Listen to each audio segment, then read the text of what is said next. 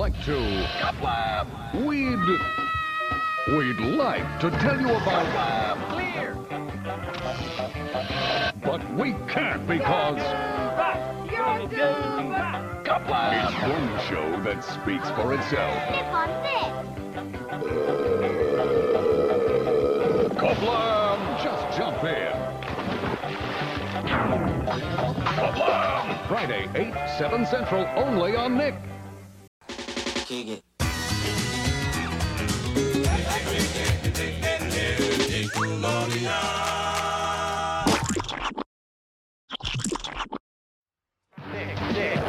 Wake up, masters! Pick it up, pick it up, pick it up, pick it up! Welcome to Splat Attack, a 90s podcast honoring the slime-filled past. I'm your comic book page turner, Brett. And I'm your comic book co host who shows the most boast, Alex. And Brett, Yes, Alex? what brought us into the inked and colored world of Kablam today? Well, considering we just covered a comic-themed Are You Afraid of Dark versus Goosebump episode not too long ago, the versus match reminded me of some memories I had reading comics growing up, along with this one. You know, a totally zany show featuring various animated shorts within the span of 24 minutes. I'm talking, of course, about Kablam. It's pretty much a comic book that's come to life. What more would you want? Oh, I know exactly what you're talking about. Kablam! It's it's pra- it's practically a living comic book. It's got all sorts of wild adventures packed into each page, and Henry and June let us viewers know that it's always a surprise, no matter what we see on the other side. Well, speaking of the dynamic duo, do you know where they went? Uh, I I believe they went to get our guest for this episode. Uh, Mr. Foot said that there were three people dying to get into these pages again. So obviously you and I are here. So just around the comic book of this of the show has got to be somebody else. Paper cut. Oh, oh, look who it is. Uh, it's our friend Zach, who was previously on our favorite Nicktoons episode. And I'm the mayor. Don't forget me, the most important character. Hey Welcome back, Zach. How you doing? good to be back. Awesome. I'm great.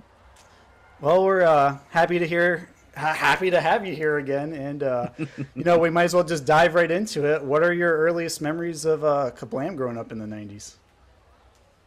Uh, I thought it was fantastic. I mean, it was such a, you know, different mix from what was usually on. I mean, you normally stuck with like the half hour block of the same cartoon, and then they matched, they mixed it up. It gave me like really uh, like liquid television vibes, which I loved liquid television when I was growing up. Like I was too little to be watching it, but it was great seeing all these different styles of animation. And so when Kablam came out, I was like instantly hooked. And then when I saw Action League now, I was like, this is it. This is my show. Like, I got to catch it every time it's on. I'm going to be sad if I miss it. Like, you know, all of that. It was just such a great experience. And I got nothing but good memories about it. That's awesome. Yeah, I, I feel like my memories echo those sentiments, Zach, because uh, I I mean I grew up just loving cartoons and animation of all walks of life, whether it's like motion or motionless. And uh, because I used to watch a lot of MTV while my uncle Phil babysat me growing up. No, not the one from Fresh Prince, the one in my family. Um, Uh, I, I got exposed to a lot of different things I was unfamiliar with before, including uh, MTV's Oddities, Liquid Television, of course, which you had mentioned, uh, What a Cartoon Show, and all these other different cartoon anthologies that just seemed to be popping out of nowhere in the mid 90s. And once uh, Kablam showed up on Nickelodeon, I was like, ooh, I like this music. I like these characters. Look at all these different things I'm seeing. I'm here for this.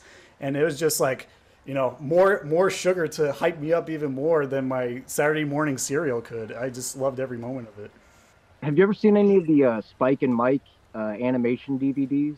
Have you seen those? The Spike and Mike Animation Festival shows? Yeah, it sounds familiar. Um, Those are really cool too. There's a bunch of them, but they're all different styles of animation. Like it fits right into the the vibe. yeah, I remember talking about with some fellow animators at my college growing up, but I never had a chance to like go to one of the film festivals. the closest thing I got to that was like getting a DVD box set of uh, the animation show, which was something Mike Judge. Oh yeah, with Don Hertzfeldt and Mike Judge on there. I had that too. Independent films compiled together. It was just The little popcorn guy. brilliant. Yep. Yeah. yeah. Uh, for me, uh, my first memory of anything related to Kablam is actually all that. Uh, because Action League Now was a very, very short lived segment on all that before Kablam became a thing. They're plastic, they're spastic, they're fantastic. Here's Action League now. And I remember really, really loving that Action League Now segment uh, that was on all that. And I wanted to see more. And it just so happened that my brother, again, who I've mentioned several times on the show, he walked into the room. He he would enjoy all that, but it wasn't quite his thing. By this point, he was well past the Nickelodeon kid show phase. But every once in a while, he would enjoy it uh, especially all that, especially Good Burger. We went to go to the movies to see the Good Burger movie, so he would chime in every once in a while. And Action League now came on, and he was very confused, and this just looks stupid, and I hate every bit of this. And then he just left, and then I was really disappointed that I there really wasn't any more Action League now on Kablam, and I wanted to see more. And then I remember seeing a commercial for a brand new kind of cartoon, and I saw Action League Now was going to be on it, and then that that was all I needed. I was hooked immediately. That I, I'm going to Kablam to watch Action League Now, and and then once uh, once I started watching the show, to see all these other segments and all these other animation styles, uh, much like the two of you have said, I really loved it. Uh, I loved the variety that was there, and and they're all very bite sized, so the pace is quick in all of them, and you never fully know what to expect. And uh, uh, I was not familiar with Liquid Television when I was a kid, but it did remind me of a lot of the a combination of the shorts that Nickelodeon would play during the day, and then also a lot of the uh, snick snacks that they would play. Uh, because the, they they used to play a lot of the old shorts, uh, like the dog sleeping and uh, the sports cartoons. They always had fun little. And then uh, in the early 90s not, not like super early but like 93 94 95 they would have just other little segments of like the, the girl coming up and singing uh, a poem in, a, in the cafeteria or they would do uh, poetry in motion and then they would do kind of a blend of uh, live action with some uh, animation on top of it. And then over in snick snack you had all kinds of different things live action uh, stop motion. And it reminded me of a combination of all those things. And this was just one place to focus all of it and i i couldn't get enough of it. And then my brother walked in again when action league now was on and he this time though he didn't walk away and then right after action league now was prometheus and bob and my brother lost his mind he was cackling at prometheus and bob and that's when he said what show is this and of course as soon as he said that kablam yes There you go. Yeah. Little Pete going through the time tunnel to uh, Prometheus and Bob's time. Love it. and I believe that was the last Nickelodeon show that my brother and I really bonded over uh, before I phased out of it, and then what we just stopped. I stopped watching altogether, as did he. So this was our our last big hurrah together for anything childlike. Well, you definitely ended on a high note, Alex, because there's something for everyone here. Just so much tons of fun through the variety and independent animation made with a lot of heart. And you said you saw Good Burger in the theater. How cool was it to see Action League on the big screen? Well, they didn't. Uh, did they have Action League as a short on the big screen? Yes, they had like the the baby short, like with the kiss and stuff. That was at the beginning of uh, Good Burger. With in the Kiss? theater. I- yes. Baby man! I don't remember this being part of the show, but I like it. That was the first movie I went to the theater and saw twice because Action League was at the beginning of it, and I couldn't believe it. I completely forgot about that. I remembered Hey Arnold at the beginning of Harriet the Spy. Check out Nickelodeon's first movie ever, Harriet the Spy, now playing in theaters everywhere. And be the first kid on your block to get a sneak peek at Nick's newest Nicktoon coming this fall to Nickelodeon. Don't miss Harriet the Spy, plus a special sneak peek at Hey Arnold, now playing at a theater near you. Rated PG. But I had completely forgotten until now. I mean, I knew I have the the the Kiss segment. I actually referenced it in one of our other episodes, but I had completely forgot it was at the beginning of Good Burger until just this very second. Yeah, it blew my mind when I was a kid at the theater. I was like, I'm seeing this again immediately. I remember. I remember why I don't remember it because we came in at the tail end of it. Uh, because my brother, as much as I love him, he has a, a really bad reputation for being right on time or just a Yeah. little too late. It was there. and uh, and I remember coming in right at the tail end of it, and and I didn't even get a chance to really take in what was going on because then we got our seats and had to get the popcorn and get situated, and by the time we did, it was over. So I I didn't get to. I remember now that you pointed out, I remember walking in and seeing that it was on there and being a bit disappointed, and uh, thought that I I had missed the the movie. Like you were we're so late, you made us miss the movie. I didn't. It, it's just it's just a short. I'm like oh okay. Wow, all, all these memories of seeing Good Burger in theaters. I'm surprised I didn't remember Action League Now there because I saw it with my cousin Kate and my aunt and my sister, and we were just like quoting it the entire time on the way to the theater. And I have no memory of it whatsoever, but I feel like I would have loved it if I if I could remember it, um, that particular short. But I think I did see it later on. It was really good. I only remember that's the first movie I saw twice in the theater, and that was like one of the main reasons. I couldn't believe it was on the big screen. And it's a good reason to. I mean, it, it certainly helped that it actually now was tied to all that because eventually got its own uh, spin off after it was done on Kablam. So a lot of its exposure really helped it grow as a short into a series. I remember my friends kind of getting into it, but that one felt more niche. Uh, because everybody watched Nickelodeon. Everyone my age still watched Nickelodeon, like I'm sure many of us did. But not as many people would watch that one. It, it wasn't as well loved as the the main Nicktoons, like Doug. And by this point, everybody was starting to get into Hey Arnold, and um, and Mysteries Files of Shelby Woo. I didn't have as many friends who were watching that one because I think they were all they all also were starting to grow up, um, and and they got bored during Mystery Files. Woo. At least my class was. Um, Sorry, and, Dirty. yeah, and, I I enjoyed it, but most of my classmates didn't really care for it. And the same with Kablam. It was just too different, and I yeah, think outside the box. and I, I was like, "Are you guys nuts?" But I, I had a, I mean, I'm a bit eclectic and weird as it is anyway. So my choice in friends, they were all. I mean, we we would go around, we'd go around the playground, and one person would be, while the other one would go, "Oh." Uh-huh. and we'd like walk into a tree or something stupid, and, and, the, and the teachers would be watching us at recess, going, "Okay, guys, you need to stop." You and, and they thought we You're were killing some brain cells. they, they thought we were making fun of somebody, and we were like, Right, "No, yeah, we're exactly. we're we're not. This isn't a show." Okay, just don't do that anymore. I was like, "Okay." Well, I'm sure we'll be mentioning many of these uh, much later when we get to our countdown list because we are here to talk about our top five uh, Kablam shorts. But before we get into that, we're going to do a short series overview uh, thanks to the help of Manny, who helped me make the show notes for this episode. Uh, and this used to be a retrospective before we retrofitted it because I didn't want to have a retrospective after another retrospective. You know how I feel about two episodes in a row of the same format. But yeah, how how old is the show now? I mean, it hit another milestone. Uh, like r- almost 28 years. I, a little over because its anniversary is October 11th. yeah, But then Action League predates it, right? Because it goes back to the all all that days. Yes, so it's going to hit its 30th, um, like around April this coming year, maybe June. For uh for Kablam or or all that. uh, for for all that, when Action League Now made its initial debut. Okay, Mm-hmm. okay.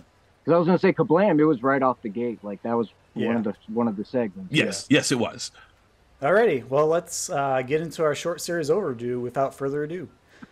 The series was created by Robert Mittenthal from Welcome Freshmen, Will McRobb from Pete and Pete slash Ren and Stimpy, and Chris Viscardi, who is also from Pete and Pete, along with Henry and June characters and animation being done by Mark Marek, someone who has a unique art style you can't unrecognize, usually through the bright colors, solid shapes, um, 1950s Art Deco kind of look, and broken lines. It's very expressive and nothing else like it. Kablam premiered on October 11, 1996, just as the golden era of Nick began to turn the tides. The show's animated anthology, wrapped together by sketches and hosted by the young cartoon duo Henry and June. One who has an upper hand, June, and the other who just falls short, Henry. And, of course, the right hand stagehand man, or beast, quote unquote, Mr. Foot, is here to help out too. Henry and June were mainly there to both amuse and guide the viewer to what they might expect from an animated comic book. Kablam ran for four seasons, totaling 48 episodes. The final episode was broadcast on January 22nd, 2000. We'll get more in depth for a series retrospective another time, though. But for this episode, we'll be focusing on our top five shorts. In case you need a refresher, here's a list of the shorts Kablam was famous for. There are 25 different short series across the show's run, but we'll break them down in terms of their significance and frequency. So starting off with the most popular shorts, we have Action League Now, right out of the gate, as you said. The series follows the adventures of a superhero league composed of various misfit action figures, toys, and dolls as they attempt to thwart the everyday menace, the mayor, with comical effect. It's kind of like an indie version of Toy Story, only a lot less CGI, and a sheen of slapstick humor. The short series has a whopping 124 entries, 126 if you include two pilot sketches from all that from 1995, and 138 if you include the 1998 spin off series. We also have Life with Loopy, which is a short that featured mixed media stop motion animated puppets with flat heads and live, cart- live action elements added to the daily activities of a suburban family. The creator, Stephen Holman, based the shorts on Loopy's brother, Larry Cooper, narrating these crazy stories that happened to his seven year old sister, Lupicia, Loopy Cooper, and how she overcame strange obstacles happening within the confines of her house. 36 of these shorts aired on Kablam, with one being a half hour special, Life with Loopy Birthday Gala Birthday Celebration. Say that 10 times fast. Right. In addition, we have Prometheus and Bob, which is also a stop motion animated segment created by Cote Zellers. It revolves around a series of top secret video recordings from 900,000 years ago by an alien using a remote control camera. In the many tapes, Prometheus attempts to educate a simple caveman named Bob, while their unnamed monkey friend meddles in their experiments too. 41 segments of this short exist, with three of them containing two tapes inside a single segment. And lastly, for the more popular ones, we have Sniz and Fondue, a short series revolving around the day to day lives of two suburban fair esque roommates, Sniz Bronkowski and Squeaky Fondue. One of them is a wild, mischievous troublemaker, and the other one is a level headed yet riddled with anxiety straight man. Each is characterized by their green mohawk and blue tall hat, respectively. Occasionally, they have other housemates, such as Bianca and her boyfriend Snoopa, join in on their misadventures too. 24 segments aired on Kablam, while a pilot called Psyched for Snoopa was created in 1992, four years before Kablam's initial airing. Alex, would you like to read the short lived shorts for us? Certainly. Uh, we have The Adventures of Patchhead. Uh, this was created by Greg Harrison. It features a young boy named Patchhead, imagine that, who wears a watermelon shell on his head and engages in bizarre adventures in a southern community. And only five segments of this were made, two of which aired on Kablam. This one is probably the most notorious of uh, Kablam, Angela Anaconda. Angela. there, see, there you go. Angela is a whiny, unkept girl who fixates on besting a popular girl in school. All right, help me out here. Nanette Manure? Manure? You mean manoir? No, I, I said manure just fine. Might as well be. Two segments of this short exist on Kablam in 1996 and through 97 uh, before being picked up for a series Why? on Fox Family Channel in uh, 99 and 2000, running for an ungodly 65 episodes. Admittedly, the series was a couple of steps up in quality from the original segments that was on uh, Kablam. Uh, stepping away from that which shall not be named, we have we have Jet Cat, a young girl named Melanie McKay, uh, has a secret identity as the superhero Jet Cat, where she flies like a jet and fights like a cat. Four segments exist on Kablam, and it was derived from Jay Stephens's Canadian comic strip Oddville in 1994, four years prior to its Kablam debut. Uh, only two left. We have one called Lava with an exclamation point. Uh, part of the surprising shorts subgenre of the Kablam shorts, these highly stylized cartoon animals focus on the absurdity and humor of simple random moments. Uh, most of these shorts are no longer than one minute in length, giving just enough time for them to perform an action with an unexpected punchline. All right, here we go with the name. Uh, it was created by Federico Vitali. I hope I said that Federico. Federico? Fred, mm-hmm. Fred, Fred, Fred, Fred, Frederick? Fred Flintstone. Fred, Fli- Frederick? Oh, Frederick. And the original title for it was called Guano. Guano! That sounds so familiar. Bat droppings. back when it aired in Canada in 91 before being picked up by Kablam. Of all the surprising shorts, this and The Adventures of Patchhead are the only two to cross more than one season of the show. In total, 50 of these shorts were made, but most of them are lost to time due to rights expiring in 97 after their original run. Some still survive on Paramount Plus uh, with edits of the main episode, while others are preserved by diligent 90s Nick archivists on YouTube, Dailymotion, and other video platforms. And uh, the last of these particular segments is The Offbeats. Uh, another short with abstract backgrounds, but with a group of young adolescents who deal with day to day problems in unusual ways, where average kids hanging out try to stay away from a rival group known as the Populars. Ten of these segments appeared on Kablam, while three appeared as standalones, usually during Snick Snack Snack segments, and one as a half hour Valentine's Day special. Ever had a total crush that you had to keep secret? Sure. But all this sneaking around is driving me crazy. It's a Nickalicious story of forbidden love. The Offbeat Valentine special this Friday at 8 in the Nickelozone. That's a heartbreaker. And lastly, we'll talk about our one off uh, category of shorts, which I like to call Don't Get Caught with Your Pants Down Twice, because shorts, and there's only one. so, starting off with these bunch of Kablam shorts, we have Anemia and Iodine, which are a cat and uh, I don't know what this character is. It's it's a beige looking thing with a big nose and she's kind of short. Maybe a possum. I don't know. You can figure it out. and also her uh, hyperactive brother Dropsy. Uh, they all visit a spooky house called Malaria Manor while searching inside of it for all sorts of paranormal activities. Uh, this one, they end up finding a kitty while trying to conjure up ghosts using their Ouija board, and uh, there's a surprising twist at the end that I'll have to save for you to watch to find out.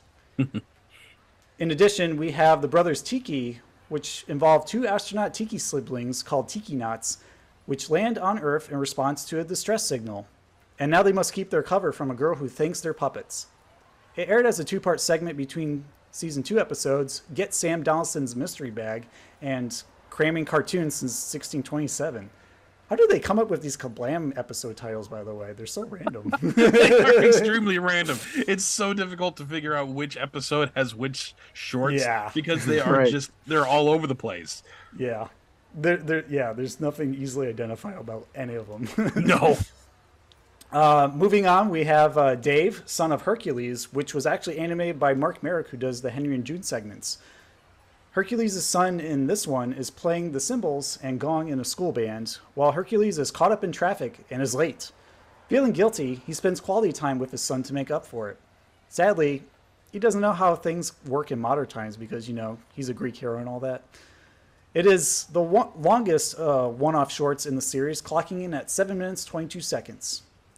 We also have Emmett Freedy, who is a kid who has a piece of cereal in his hair mistaken for head lice by a pushy school nurse.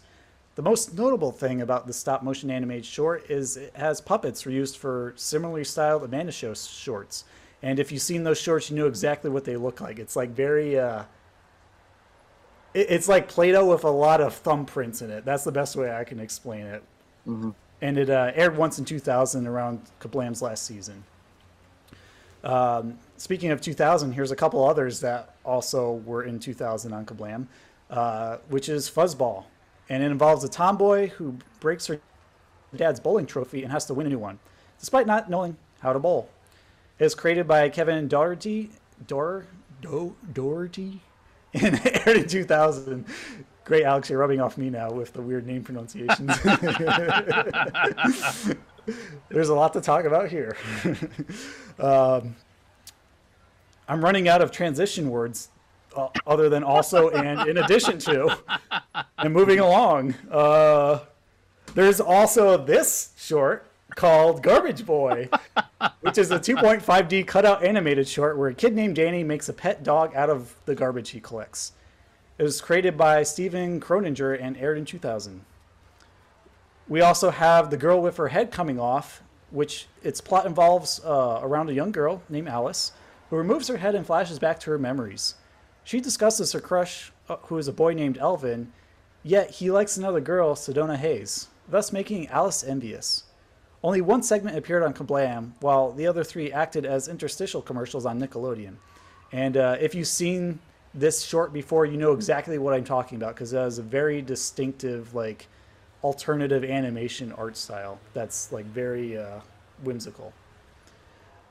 Moving on, we have uh, the Little Freaks, which are three mutated teenage superheroes, which involve Siamese twins, a guy with a brain in a see-through jar, and a girl with three eyes, in which they try to stop a fashion villain from making everyone wearing his plain jumpsuits, which have the even more horrible ability to control the wearer's mind.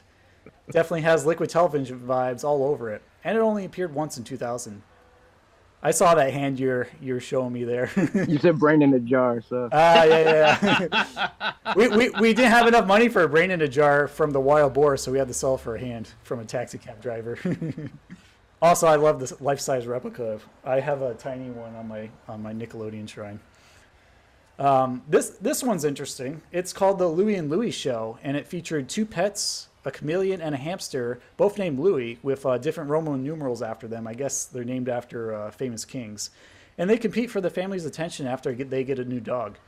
It was created by Gary Baseman, who's most famously known for the Disney animated series Teacher's Pet, and also doing art for things like Nickelodeon Magazine and the hit 1998 board game Cranium. Did uh were, were Louie and Louie Pete and Pete's pets? I was just thinking that. I'm like, you know, this is there's not many other shows that have the same name for two different characters. They should meet up. I, I- know Little Pete has a a pet. Uh, Gary. yeah, Gary, pet lizard named Gary. So maybe uh, Louis is related to Gary somehow. I don't know. R.I.P. Yeah, yeah. Rest in peace from season two. Um, uh, what other transition words can I say? Rolling along smoothly, we have Race Rabbit, which is a live action white rabbit who races with overdubbed vi- voices. Hilarious. That was classic. Race Rabbit is classic. Okay, cool. I, I don't remember it too well, but I, I do remember the name. Uh, it, it reminds me of Speed Racer in a weird way. Do you remember like that? Uh, uh what was it? Like the jackal on like America's Funniest Videos. Like uh, yes, yes. It was on. It it's was like that. It was on America's Funniest People, and Oh. and that was Wasn't it the one with Bob Saget though? no, Like, it was uh. Dave Coulier did the voice for it. Ah, Now it's time for another visit with the Jackalope. You know, people keep asking me what he's really like. The tabloids are digging up his love life. It's not true what they say. I only went out with him once, and he hasn't called me back. I think we've created a monster. Oh, he's charming. At least his voice is. Hey, is the teacher a rotten apple?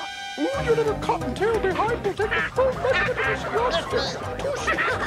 Oh, I know you're under here, you low life. How about some soldier ants?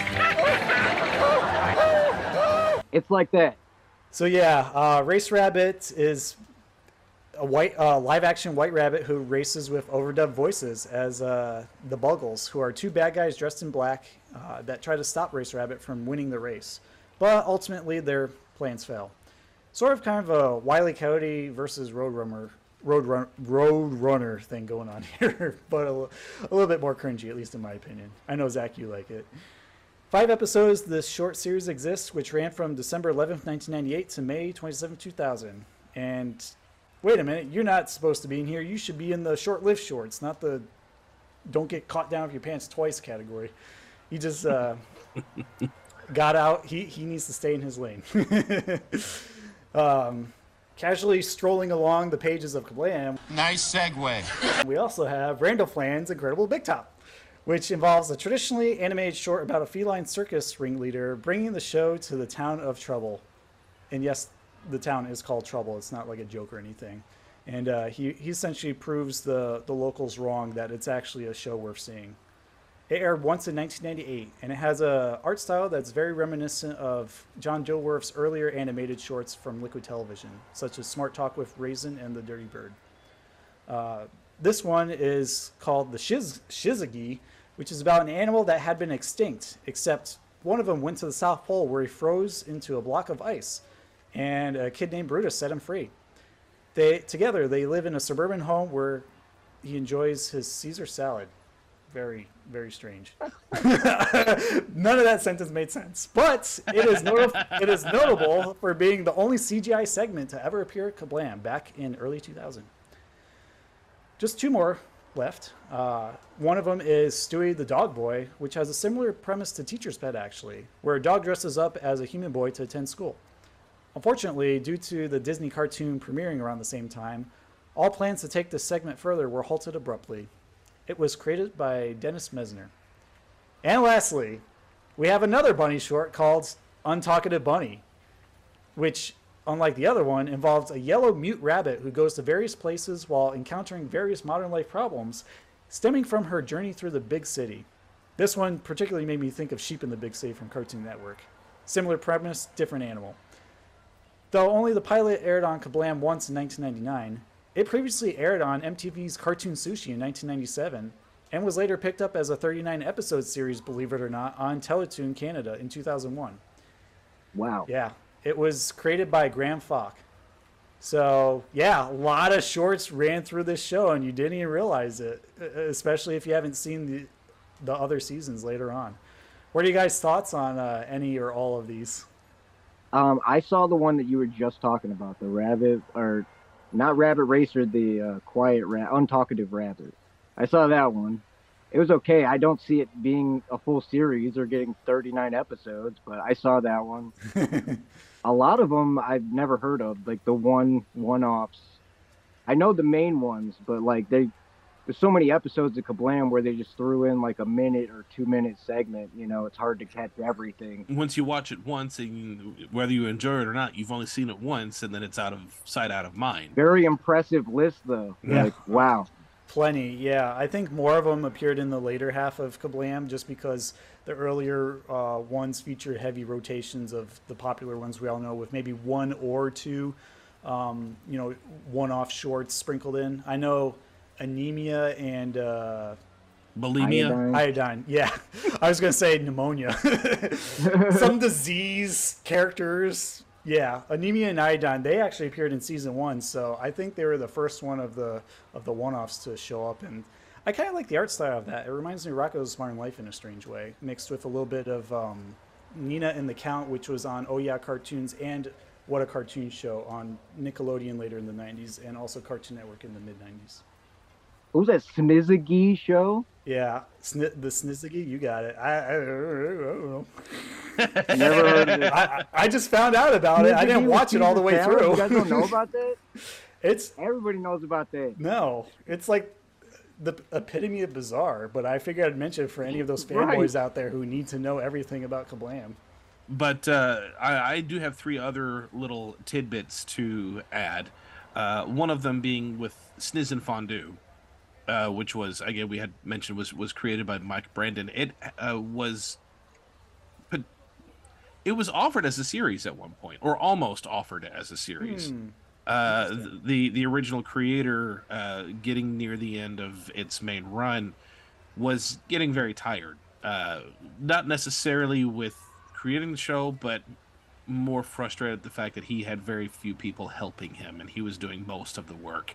That sounds familiar. Yeah, That'll do so it. he's he's backed out, and then Nickelodeon gave him a pilot, which he premiered the pilot, and then they offered him a series, and he declined, Hmm. uh, which because he was so tired, uh, he was, he was just done. That's Uh, very unfortunate because I really love a lot of the heart, humor, and charm that's in Sniz and Fondue. It feels very much like I could I could totally Beavers. see that as a full full show, like Yeah. Rocko's Modern Life right there in the block. Yeah, It- easily translatable. It feels like a beta testing version of Angry Beavers. Yes, that's what I was trying to spit out. And- right? Doesn't Sniz kind of sound like high pitched Paul Giamatti? a little bit. Snap I it think down, so. holy fruits! Look at this fondue. And uh, the the second thing I wanted to mention was there was a pilot for a spin-off series, another spin-off series, which we actually mentioned in our uh, favorite pilots episode, uh, where in 1999 there was a Henry and June pilot episode. It only aired once. Uh, you can actually Right. find it on YouTube right now, um, and it was pretty much two separate stories, like most uh, Nicktoons at the time, where like Rugrats or Doug or any of them would have two two particular storylines. And uh, the third thing was in 1997. Nogglevision was a big thing, uh, which, uh, speaking of Noggle, I have my Nogglevision glasses here, which. I, uh, which are, are so tiny that I can put them on and they will not reach my ear. Uh oh. Uh, they are definitely designed for children, but uh, Kablam was one of the episodes, one of the shows, and it it was the episode um, "Won't Crack or Peel" was uh, was their Hmm. episode. And for those who don't know what Noggle Vision was, uh, kids could go to Blockbuster or make an order through like Kellogg cereals, and then they would send these glasses to you. And then for an entire week, uh, at the seven o'clock hour, six o'clock hour, something like that, they would play an episode of Nickelodeon, and there would be a segment on the episode that would be in 3D that you would see with these glasses. Noggle, First, to see Nickelodeon in a whole new way. Noggle Goggle. Now, the special Nickelodeon glasses you need to see in Noggle Vision. Wow. An exclamation, to be used in a statement such as, A week of new episodes of Alex Mack, Hey Arnold, Kablam, Rugrats, and Shelby Woo and Nogglevision. Wow. and it's hosted by me, Larissa. And me, Arnold.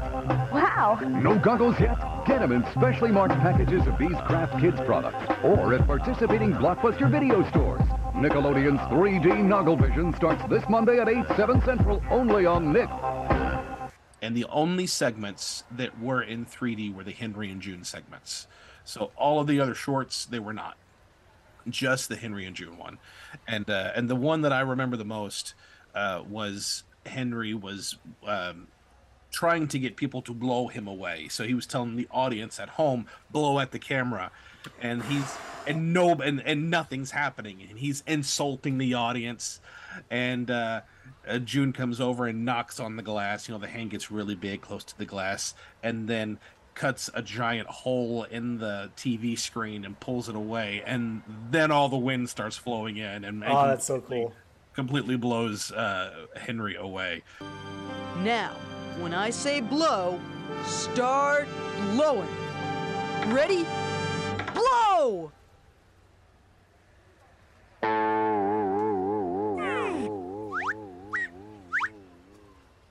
Come on, Boston! I don't see you blowing! Chicago! You call yourself the Windy City?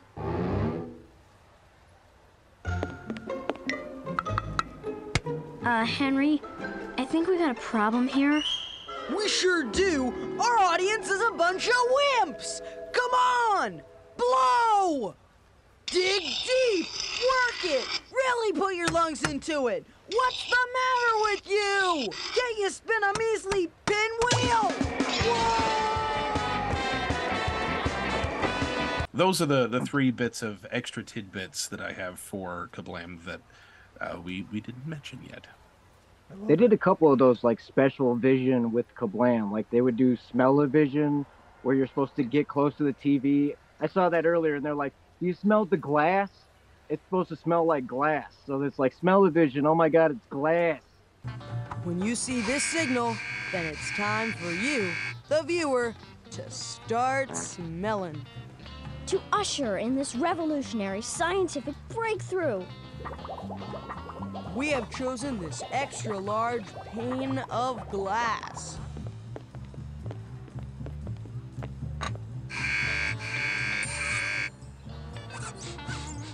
Mmm, now that's glassy good. Like that's what they were doing in the show. And then they did like hypnovision where like June's Yeah. eyes were spinning around. Like very cool. Not a lot of shows did stuff like that, experimental Yeah, visions. They they definitely embraced all things weird with the assortment of shorts they had on the show and just their premise too. I don't Yeah, because June did like a staring contest, and then Mhm. she took her eyes out and stuck them on the screen, Yep. and then walked away. I Like, remember trying to do that as a kid, and my mom was like, "Brett, stop! You're gonna blind yourself. Come eat dinner." but I'm you like, can't "No!" win against the cartoon. Yeah, I know. I I believe so hard they were real when I was a kid. That's probably why I am the way I am now. Yeah, right. Before we get to our picks, we're gonna cut to a commercial break so we could uh, we can warm you up for all the fun stuff we have lined up. So don't go anywhere. Hold on to those pages of your comic because we'll be right back. Stay tuned. Kablam! We'll be right back after this. Thank you all so much for tuning into this episode of Splat Attack. If you enjoy our content, please hit the like button, subscribe, hit that notification bell. If you are listening on a podcast app, please leave us a review. These very simple things help others who are nostalgic for the 90s find all the splatterific action. Tune in next time, Slimesters, when we put away the comics and deck the halls. No, wait. Set the turkey on the table. No, that's not right. Visit a pantsless Easter bunny? Well, whatever holidays we'll be celebrating, it'll be a grand old time with the You Can't Do That on Television crew, which has been highly requested over the past couple of seasons of our podcast. With You Can't Do That Television Holidays. You can catch all the nostalgia flowing feels only here on Splat Attack. Just want to remind you all over on Bonfire, we've got some pretty sweet merch. All kinds of t-shirts and coffee mugs over on bonfire.com slash store slash splat attack store with hyphens in between. We've got shirts of all kinds of sizes from adults to kids covering a variety of different shows such as Double Dare, Clarissa, The Legends of the Hidden Temple, Are You Afraid of the Dark, and more. So head over to bonfire.com slash store slash splat attack store. You can just check out my Instagram, uh, Zac Fieldsend on Instagram. That's where all my stuff is. Um, you can shoot me messages on there if you want to see something in particular or if you have any requests. I'm always doing different 90s Nickelodeon stuff, so you can find me there. Do you miss being able to sit down with friends on Saturday nights and have a good time watching Snick?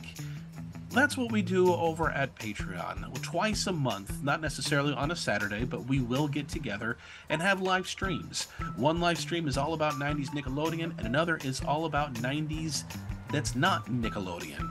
We also have bonus minisodes, bonus content, bonus behind the scenes looks.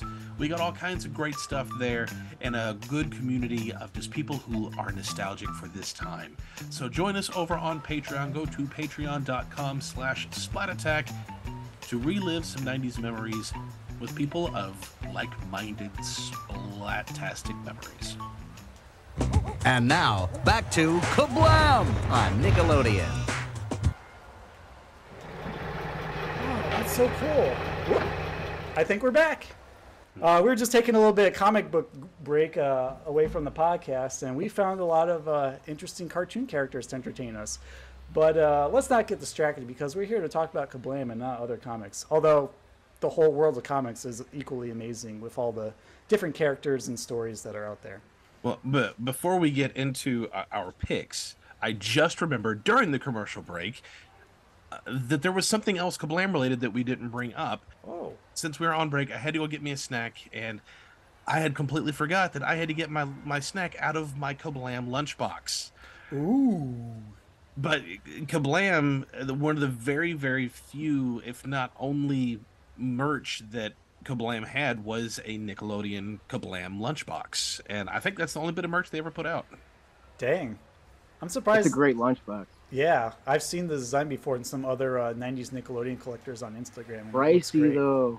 Yeah, yeah. The rare stuff is usually extravagantly expensive. Yes. I'm surprised they didn't do like Henry and June or like Sniz and Fondue action figures because their designs lend themselves really well to having something of that sort. Even if they're just stationary figurines, it'd be mm-hmm. nice to have. I always wanted an Action League set of like real figures, not just little Burger King ones. I love the Burger King ones though. Those were like probably my favorite like fast food premium ever. With the Burger King Kids Club, where they actually release Action League Now figures for Burger King. It was a Nickelodeon promo through Burger King, and they had like different stuff. So it was like a little little cousin Skeeter plush. Interesting. I don't remember the this. time. And then like the Action League came in a set of four. So it was like Meltman, uh, Stinky Diver, Thunder Girl, and the Flesh, but they're only like this big. Now arriving at Burger King, Nickelodeon toys, like Cruising Cousin Skeeter, the Allen Strange Spinning Pod, and the Wild Thornberry's Comvee. One inside every Kids Club meal you buy. Good work. Let's just drop it anywhere. Oopsies. Taste rules. They came in like one bag together, and they were these little plastic guys.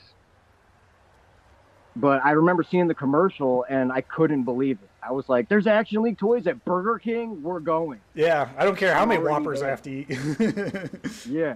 Moving on, let's uh, start off with our top five Kablam short picks. Um, I will start with my number five. Because speaking of Action League now, uh, I, this was a tough choice for me because I had many on my list, but I, I really wanted to keep it very balanced. So I picked one different short for each of my picks. And I had to go with Action League Now's Nightmare on Memory Lane, which is from season one, episode five, All Purpose Kablam. And the reason why I love this one so much is in its simplicity. Essentially, Meltman has amnesia, and you know the Action League Now gang just has to knock some sense into him to get him to re- recall things. And the way they go about doing it is just what I love about Action League Now is, you know, dropping stuff, throwing things, exploding things, just very crudely, Ow. like you know, when in doubt, hit something or throw something at it or explode it. It's the it's the same it's the same like deadpan scream too. That's what I love about it. Ah!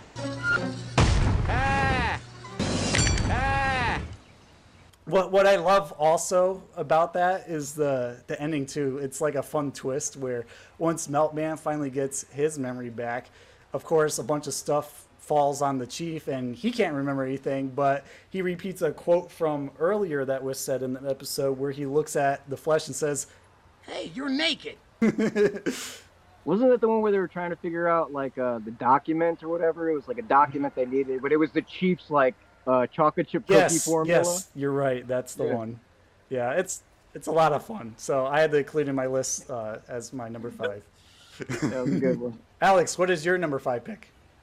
So I don't have a particular episode, a particular short, as in a specific short for the the series. I, I I just have a short, uh, not not one specific one, but but the one across the board, um, because I, I don't know. They they all bleed together.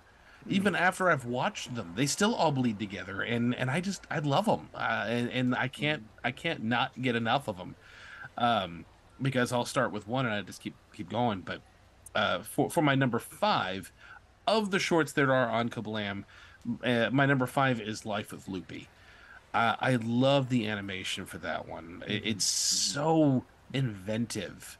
Uh, where you you also get actual hands that are just gloved and and uh, you can tell the little miniature house, but it's done so brightly colored, and the way the the uh, their bodies are just clothing and and almost clay like, but the faces are done completely differently, and the animation really moves seamlessly, uh, which is really impressive. I, I just I love that animation style. It's it's a, very different type of stop motion, and I can't get enough of watching it, uh, which also makes for an inter- interesting challenge whenever you're trying to draw characters and then you want to draw characters from Life with Loopy because I've done that before, not very well, but I can I can get the face really great. That and but but trying to really capture the three dimensions of the body too without making it look too silly uh, with the two different types of drawing techniques. It's it's very much a challenge, and I still haven't quite mastered it. But I'd like to work on work on that some more. I, I see it more as a challenge than anything. But I'm, and also it's so sweet.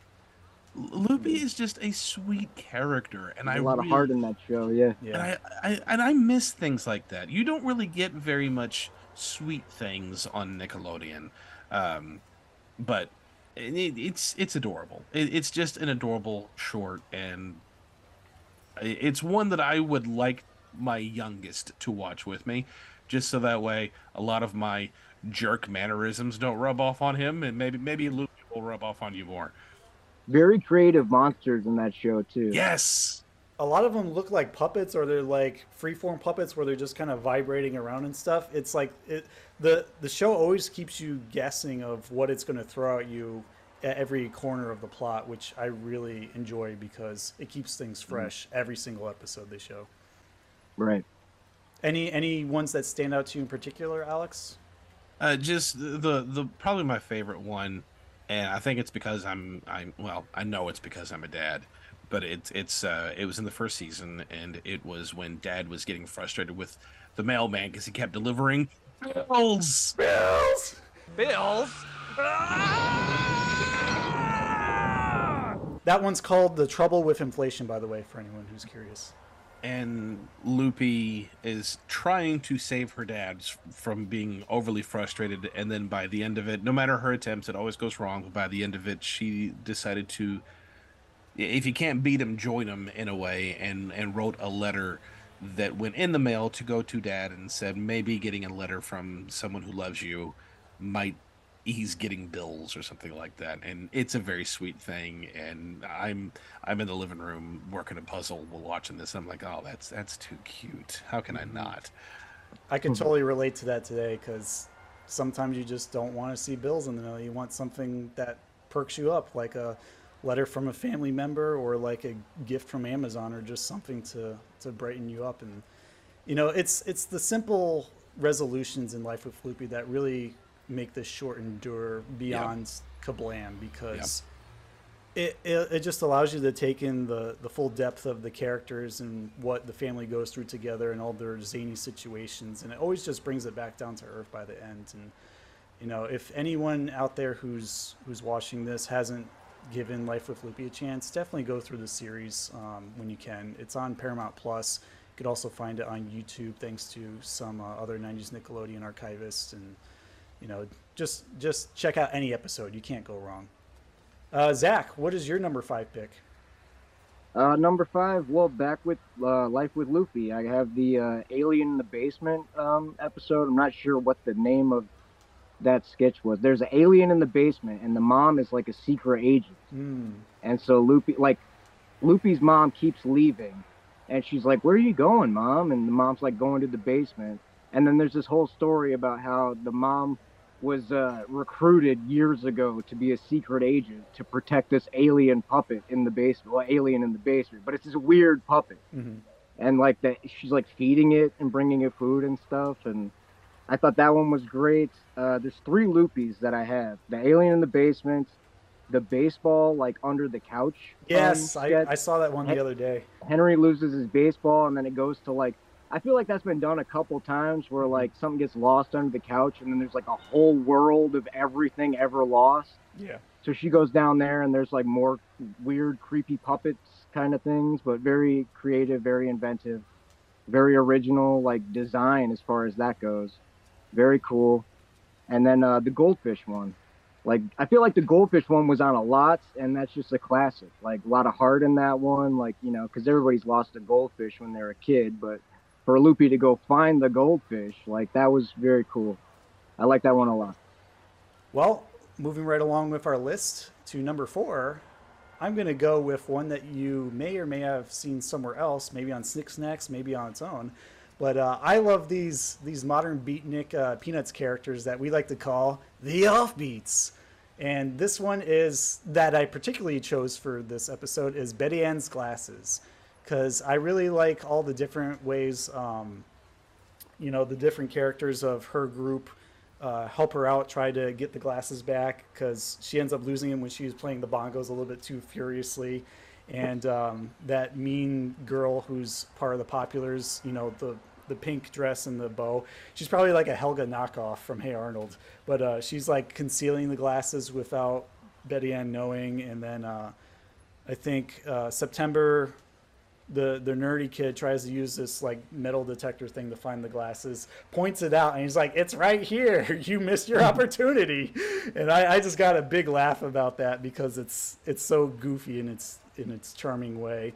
And then um, I think the way they resolved that episode is they all got together, dressed up as the president with August the dog as like the head, and he had like this toupee on.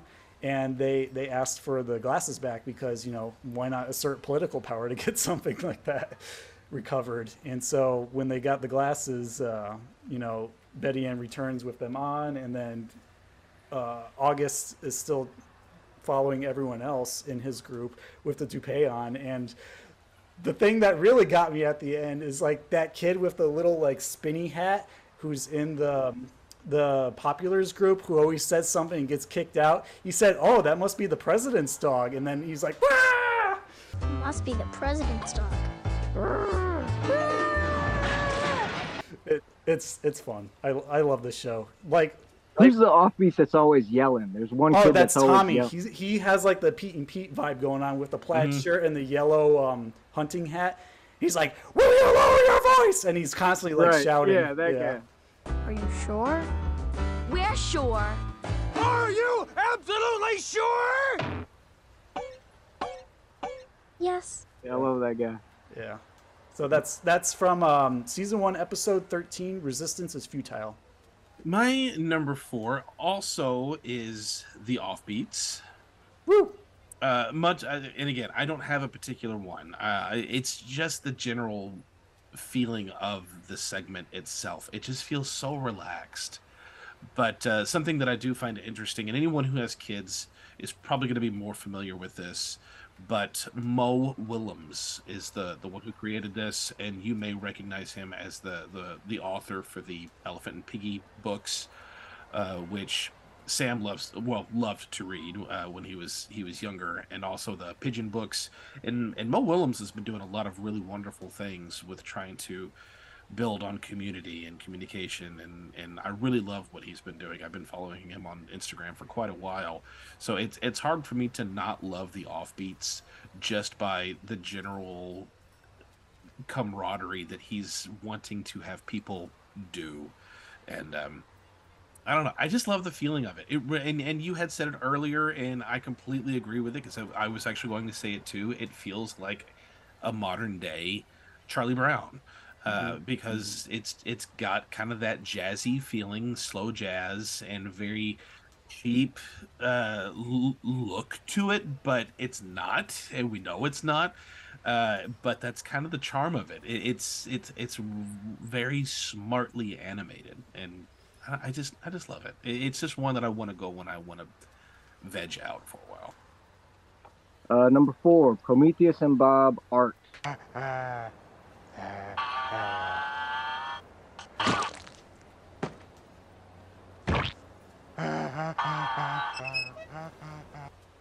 I love the I love the art sketch where he's teaching Bob to paint. Bob's just throwing the canvas. Pretty much any Prometheus and Bob, like you can't go wrong. Like there's a charm about every one of those. But uh, I put down art, and then I put slash, and I put toilet.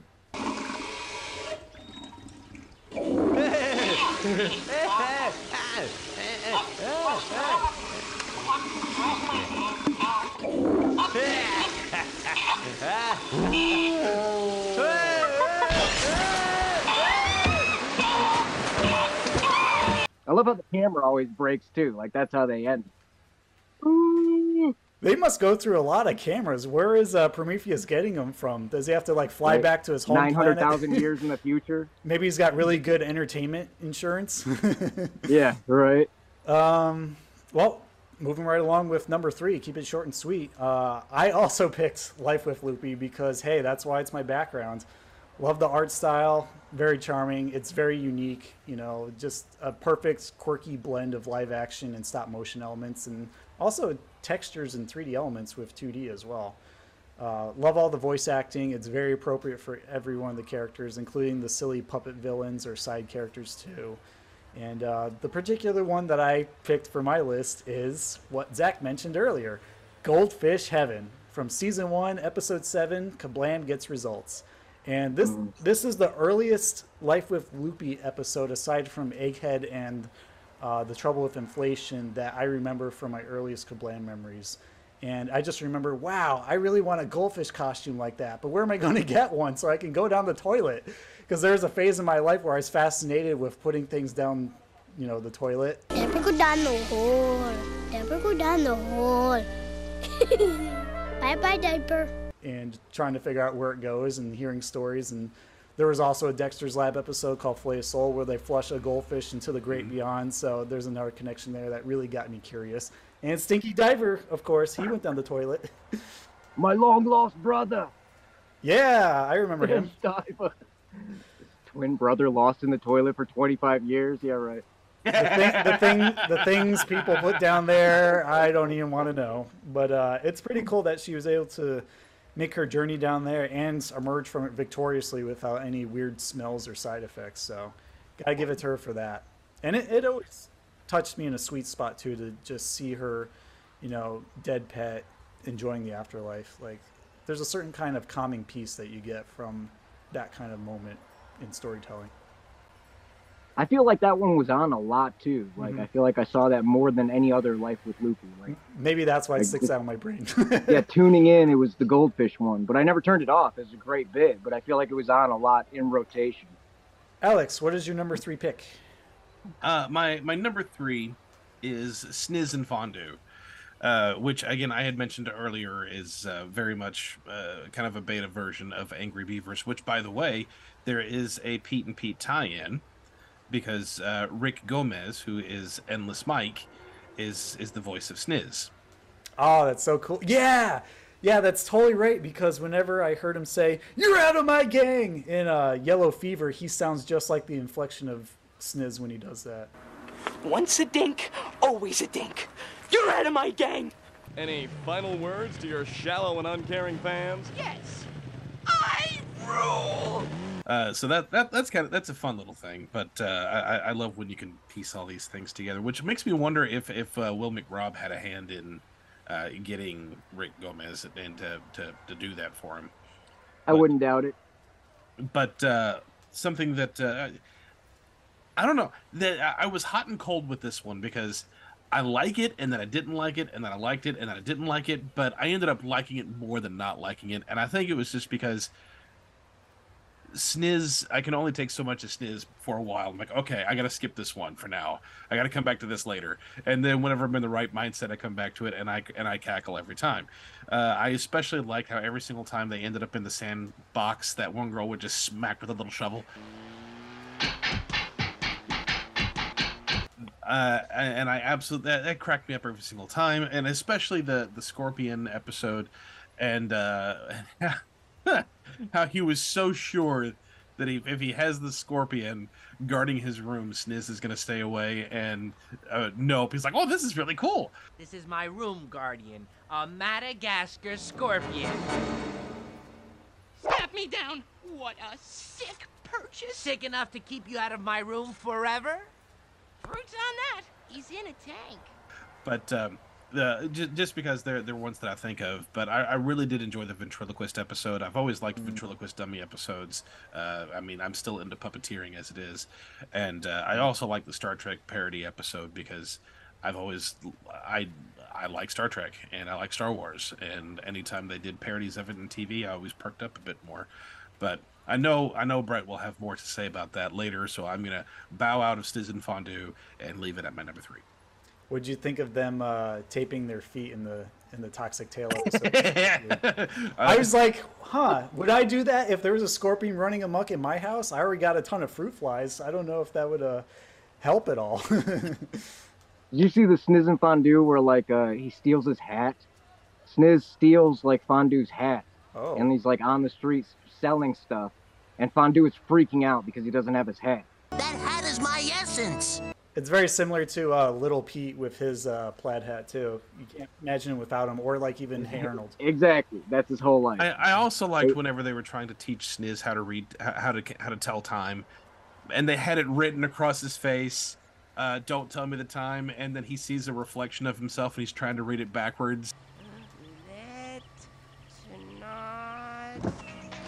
It says, don't tell me time, moron.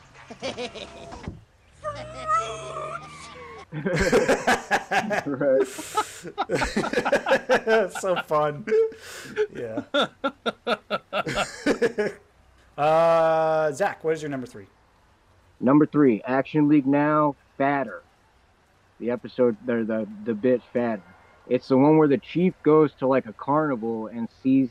It's a play on the Stephen King Thinner movie, where the guy gets cursed by like a he gets cursed, and you know he's a bigger guy, and then he keeps getting thinner and thinner and thinner. They did a reversal on it where like uh, the chief goes to this carnival, gets cursed by a gypsy, Speaking, which the gypsy figure itself, uh, Karen Fry still has. Like she has the gypsy itself. I saw Wow. it. Very cool.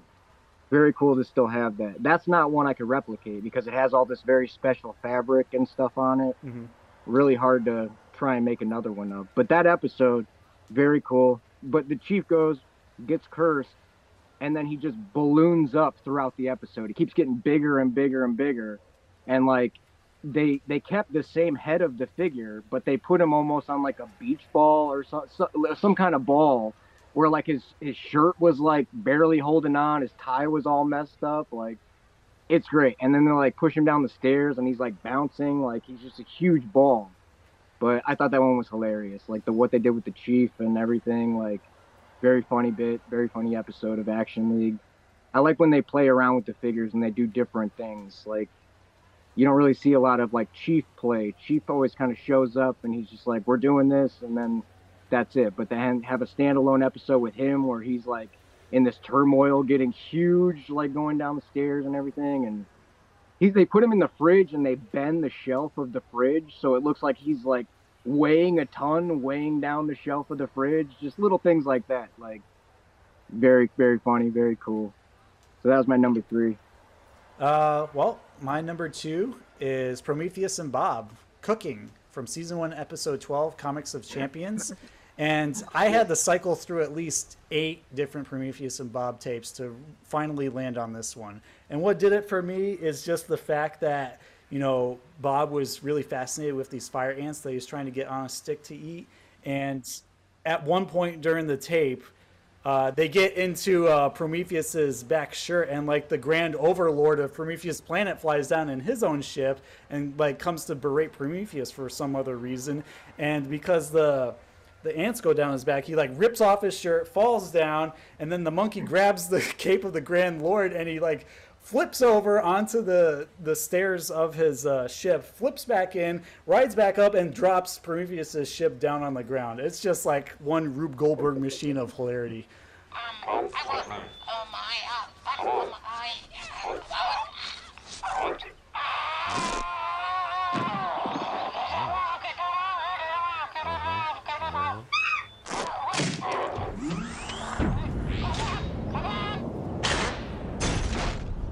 Uh, I really Yeah. love the outcome of it, and then he's just kind of sitting there at the end, sharing a hug with them. So uh, yeah, I mean, as you said before, I can't go wrong with any Prometheus and Bob episode. It's really hard to. You really can't. But uh, this one stood out to me uh, among the bunch that I researched for this episode. Yeah, my number two also is Prometheus and Bob. I, again, much like the offbeats, the whole thing. The minute they show up, I'm glued. And uh, Sam, I thought it was really funny while I was watching uh, in prep for the show uh, or for this episode. Sam would not be in the room with me. He, he'd have to go do his homework, but he'd come in to ask me a question, and Life with Loopy would be on. And he's, "What are you watching?" Kablam. Oh, okay.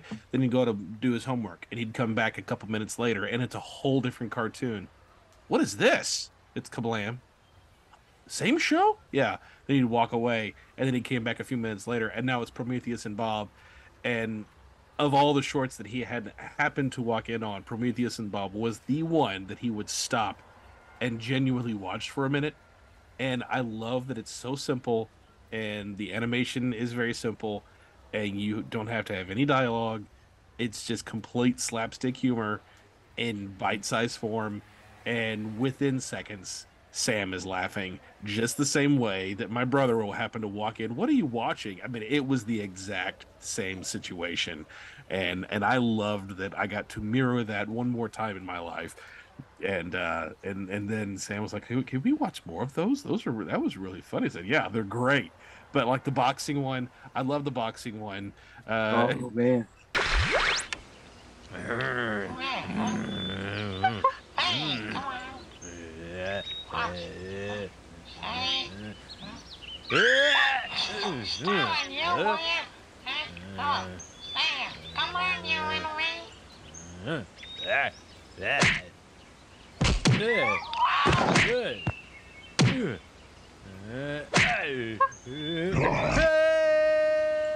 I also love the the wheel and the bowling ones too. Yes, yes, those are the exact same two I was gonna say. Oh, really? yes, I love those.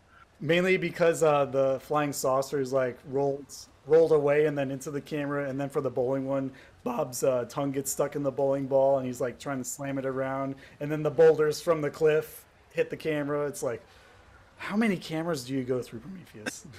Is it worth it?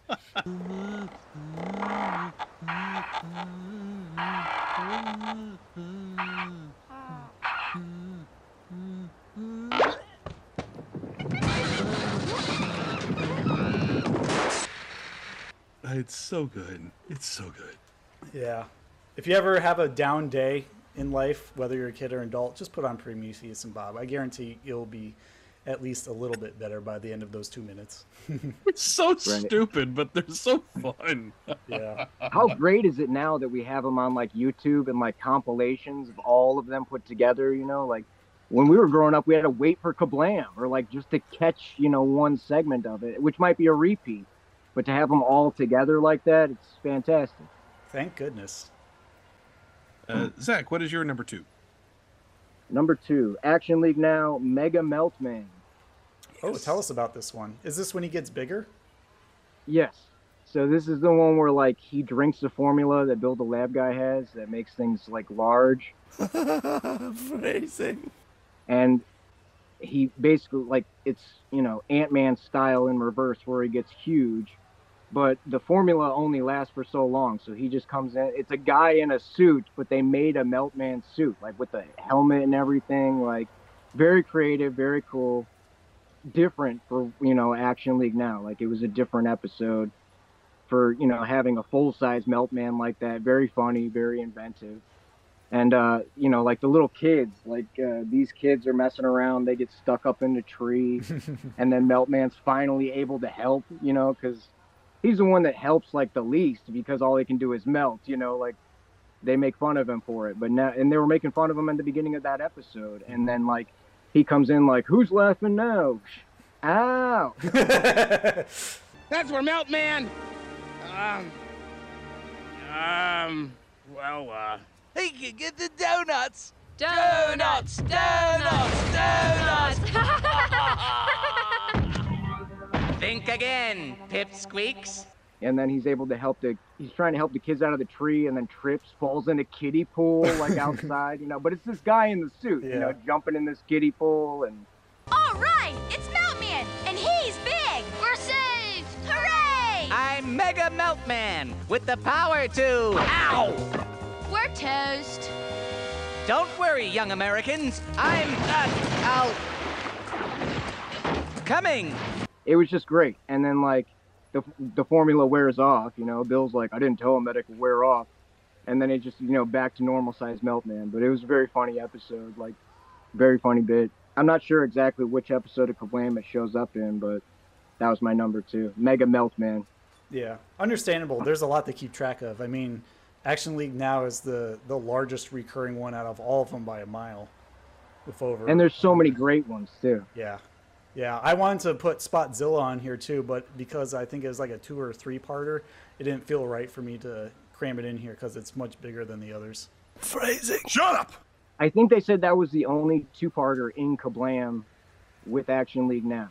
Like Spotzilla was the only two-parter they did for that, but Yeah, I think that was like one where they introduced in one episode, and then the following episode of Kablam, they had the conclusion, which I'm like, no, I have to wait a week for this, and I don't even know if I'll be home in time for it. Dateline. yeah. yes. Dateline. Alrighty, the moment you've all been waiting for. I know if you enjoyed our list so far, Slimesters, but here's the creme de la creme of our picks.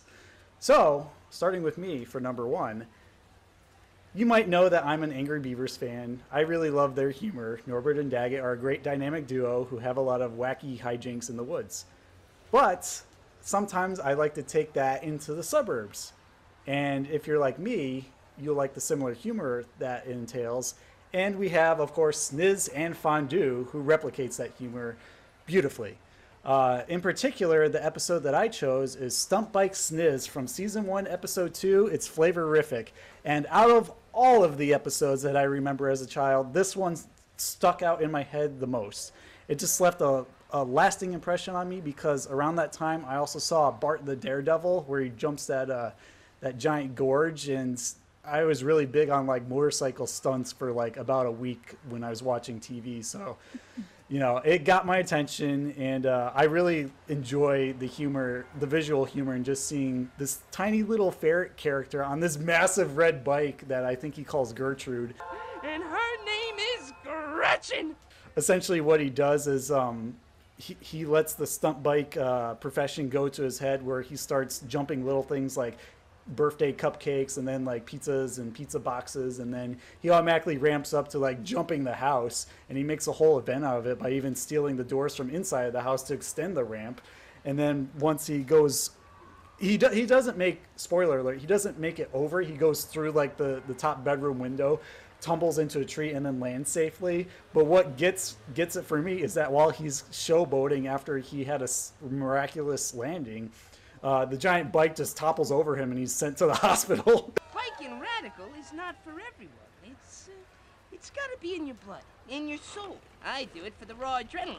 Cause in this life, baby, it's only you who makes each moment awesome.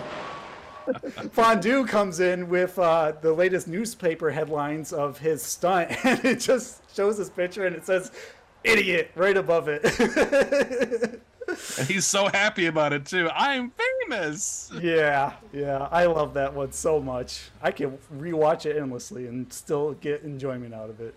So that's why it's my number one.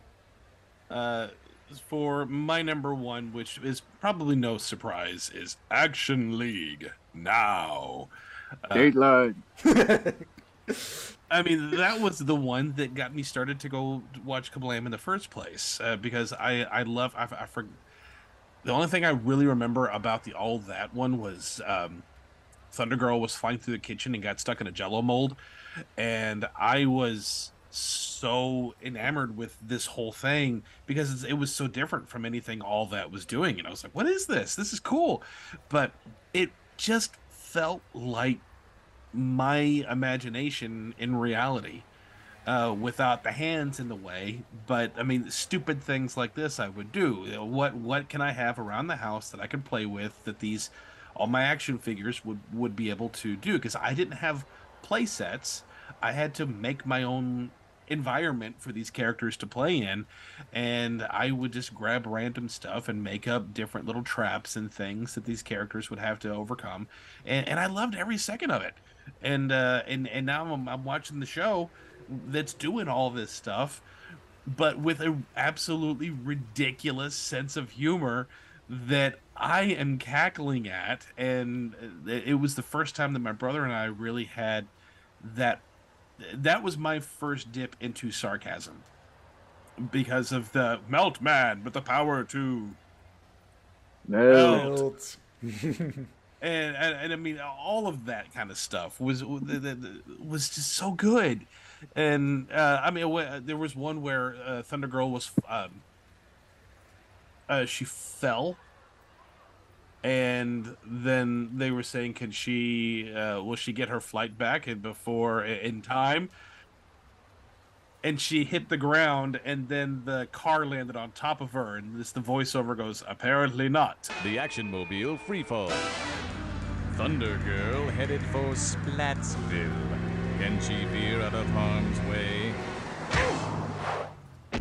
apparently not that didn't hurt a bit Oof. Thunder Girl, this is no time for a nap. I, I loved the humor, and it was really. Uh, I, I, think a lot of my humor started to develop from this show. Uh, I mean, I had early early 90s i had full on slapstick zany jim carrey sense of humor but right around 97 98 my sarcasm really started to take off and i think this is where it started because my brother and i would enjoy it so much mm-hmm. and because it made him laugh it made me start doing it more that's a great pick. I uh, I definitely relate to it. I wanted to put it higher on my list, but I just love cartoons a little bit more. But uh, what I love most about it is that it feels like it predates Robot Chicken on Adult Swim, where they're just using like actual toys and manipulating them for the sake of telling a story. But they're definitely more physical with it instead of like the stop motion technique.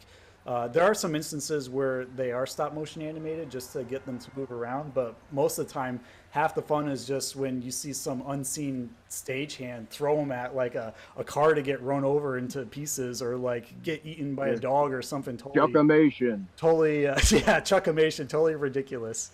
Chuckamation? What's that? Glad you asked, June.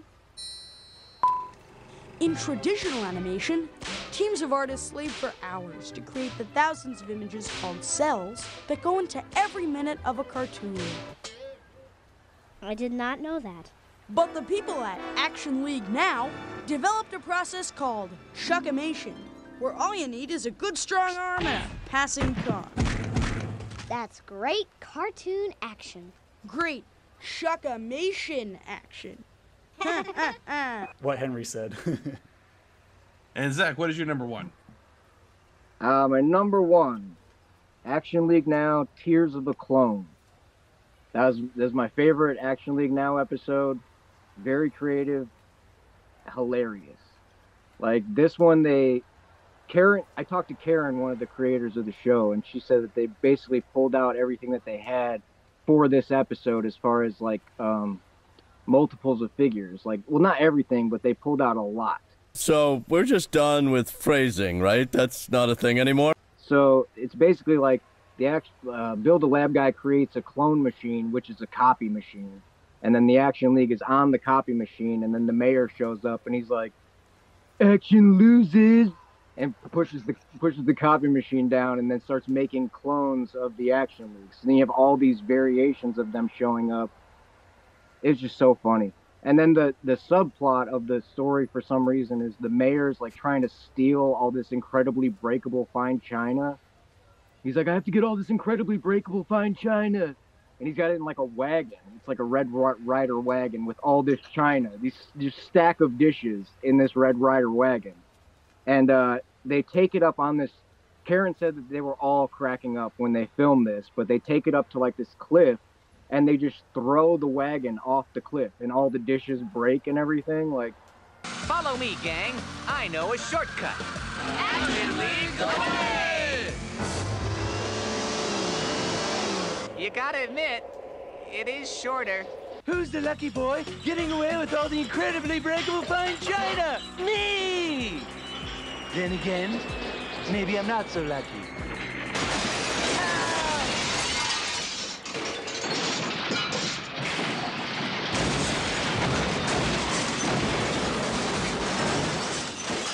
So that's what they meant by incredibly breakable. It's so funny and just so ridiculous. Like if you were just channel flipping back then and put on like Nickelodeon, you see this wagon full of dishes just off the cliff and just breaking all the dishes, shattering everything. It was hilarious. They must have had a very generous budget for this short. to throw cars off a cliff, even explode them too in some episodes. The amount of times they ran that car over, like they just, you know, destroyed it. They had to have like a fleet of these things, you know, just on standby when, you know, I couldn't imagine, but it was just hilarious. And like Alex was saying, you know, it's it's stuff that you were doing as a kid with your toys, and they put it on TV. Like, I didn't have a lot of play sets either, so it was like, you know, the bad guy versus the fan. Like, who's gonna yeah, win? use your imagination. totally Yes. relatable. Right. Not the fan. yeah. You know, and you're just like pushing a figure into the fan, burning his face in, melting the plastic, like smelling a little bit of burned plastic because it's, you know, going like that. Where are your rebel friends now? using and abusing our toys to the fullest. That's what being a child is all about. And that's that's probably what Meltman is even derived from too, that classic trope of like burning ants with a magnifying glass, but maybe he got stuck under it. I'm trying to melt. You know, like Meltman. With the power to melt. That's impossible. Meltman has special training. Besides, we may be professional comic book characters, but we're not superheroes. You could you could just tell that they were having a blast when they were making it, and that really shows in the work. And it still holds up. Like my son loves it. Like he loves action movies. So I'm glad I could pass it to him too. Yeah, I, I might even go dare say that applies to all '90s Nickelodeon shows that have aged incredibly well. You know, they create something Pete too. definitely included in that. You know, they all have fun creating it. They're all very whimsical, passionate. Uh, each show has its own unique identity, and they flourish because of that. And I feel like the 2020s can learn a lesson or two from past history in terms of making memorable media these days. A hundred percent. I mean, there's nothing like Action League on now. You know, it's just it was a time a time and place, but you know, we still have it. We can still share it. Like, it's still hilarious. Still holds up. You know, same thing with Prometheus and Bob. Like, it's timeless. Yeah. Stuff like that's timeless. Yeah, all of it is. There's nothing really that pins it pop culture reference wise uh, to specific era. Like it's just general, but also relatable enough that you could even watch it 100 years now, or even 900,000 years now when Prometheus gets this channel or this podcast. Nine hundred thousand years in the future. Yeah. Action League. Then. Right. yeah, that's what it'll be then. Dateline. What is uh, your honorable mentions and dishonorable mentions, Brett? Woo! Coming off that ride, uh, I'm gonna go with some more obscure picks just to give them some love. So my first honorable mention is uh, Lava. Um, I, I really love a whole assortment of these. Any of them that I could get my hands on. It's just got this beautiful zany cartoon style that I used to draw in all the time that I really should be drawing in again because I just love it a lot. And it's very absurd yet simple with all the animals and some sort of punchline at the end that you don't expect. One in particular that got me was I like to call pulling the tail, but there's no real like official name for these shorts. Uh, it's from season one, episode three, comics for today.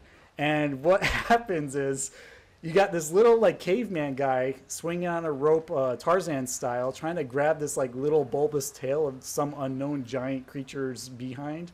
And when he finally pulls it, you know, he just gets propelled off screen. And I remember dying laughing and literally falling down the stairs as a kid laughing, and my parents wondering what the heck did I have if I had like some sort of seizure.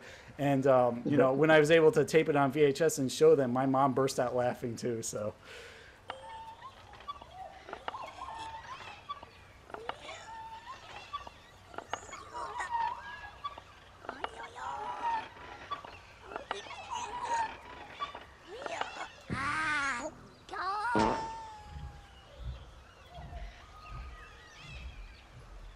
Uh, gotta love the childhood memories for that.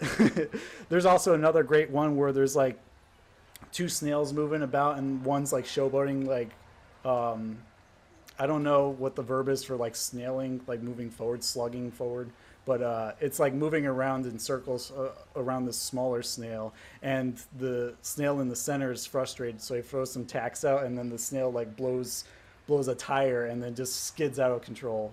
I mean, it's it's a lot of great stuff.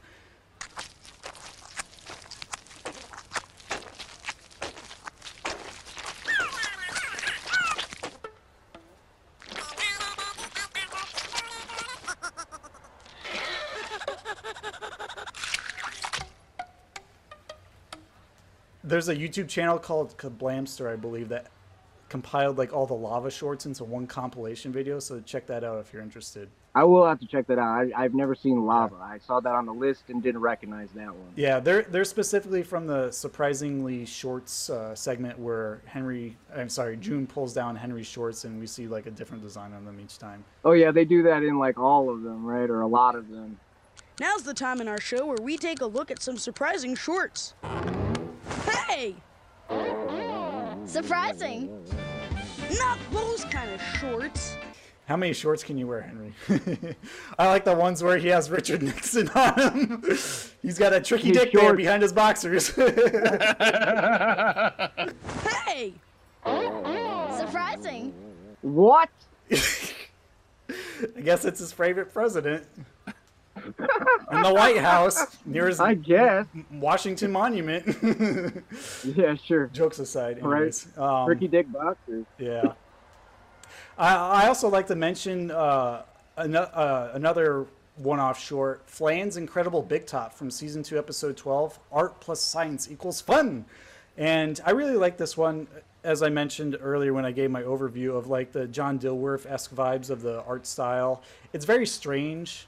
Like the the cadence and the the voice acting is very reminiscent of anything you'd find on Liquid Television and I appreciate it just for the off the walls animation style. Like it, it really has like a, a sense of Looney Tunes with a bit of MTV injected into it.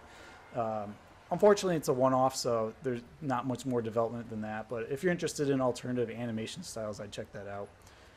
And then uh, lastly, I'd like to mention the anemia and iodine one from season one, episode six, What the Astronauts Drink, because it's got some great spooky vibes to it. And I like how it reminds me of Rocko's Modern Life with these two uh, main female characters who are pestered by uh, one of them's younger brother during their seance in a haunted mansion. What what is your dishonorable mention? Uh, I think it's no surprise because I did mention it in favorite Nicktoons when the theme song came up. My name is Angela. Yeah. Oh. Pardon my language to all those listeners who have young children, but this girl, I No. hate her so much. I, I, I really don't want to. No, no, no. Yeah, I mean, screw. No, that doesn't help either. Not screw this girl. Take this animated short, put it in a box, and hurl it into the sun, and I never want to see it again. Erase it from history. And then I'll put that box inside of another box, and then I'll mail that box to myself. And when it arrives, I'll smash it with a hammer. This is garbage. This is hot garbage. If we ever have a chance to do an episode review, I would give it a splat-tastery into the ground until it can't breathe anymore. I hate this show. I, I hate these shorts more than the Fox Family spinoff because at least the art style got slightly better and the stories got slightly better. But this version is just like, I'd rather rip my ears off and feed them to Vincent van Gogh's ghost. It's that terrible. What are you going to do? Something so very, very painful, so hideous. Your father will have no choice but to cooperate. No. My name is Angela, and you.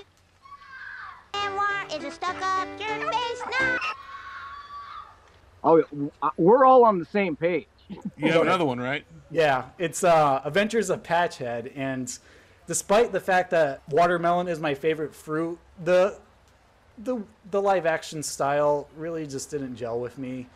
It, it feels very strange. It reminds me of all things uh, the Foo Fighters Everlong music video, where it's got these weird uh, hillbilly kind of characters with oversized um, pompadours, and they it, it's just I can't make sense of it. I don't like it. The humor doesn't hit with me. I just I don't know what to do with it. Well, for for me, and and mine are, are much shorter. Uh, for my honorable mentions, I only really have one, uh, because the the ones I remember the most are the ones. uh, I mean, they- they- they're the, they're the big five. Uh, but uh, honorable mention is uh, the girl with her head coming off, and for nothing more than just I really like that animation style, and I wish that they found a way to do more of those. I would have liked to have seen that um, surface a bit more. I, I really like that. And, and that's all I have to say for my honorable mention my, my dishonorable mention, which which uh, yes, Angela Anaconda, but everyone's gonna have beef with that one. Don't even say her name. But uh, I don't care for the Henry and June segments. Uh, and, Hot take. And and, and whoa. And I'll tell you why. This was right around a time when I started to notice especially in kid shows and just about every other show, girls were constantly besting boys in everything. And it that was really bothering me. And and you would see it a lot because the boys would usually show off and be an arrogant little pompous punk and then the girls would put them in their place. And it happened all the time. And it was bothering me because there's no real cool guy characters which is why whenever i found james bond just a, a year later i was like okay and that now now i'm hooked on action movies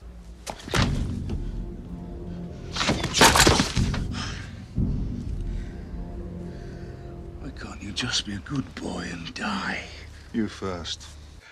but for especially kid shows uh at at, at the mid 90s and on and even today it's still going on especially with uh, tv sitcoms. There's really no good m- male role model figures.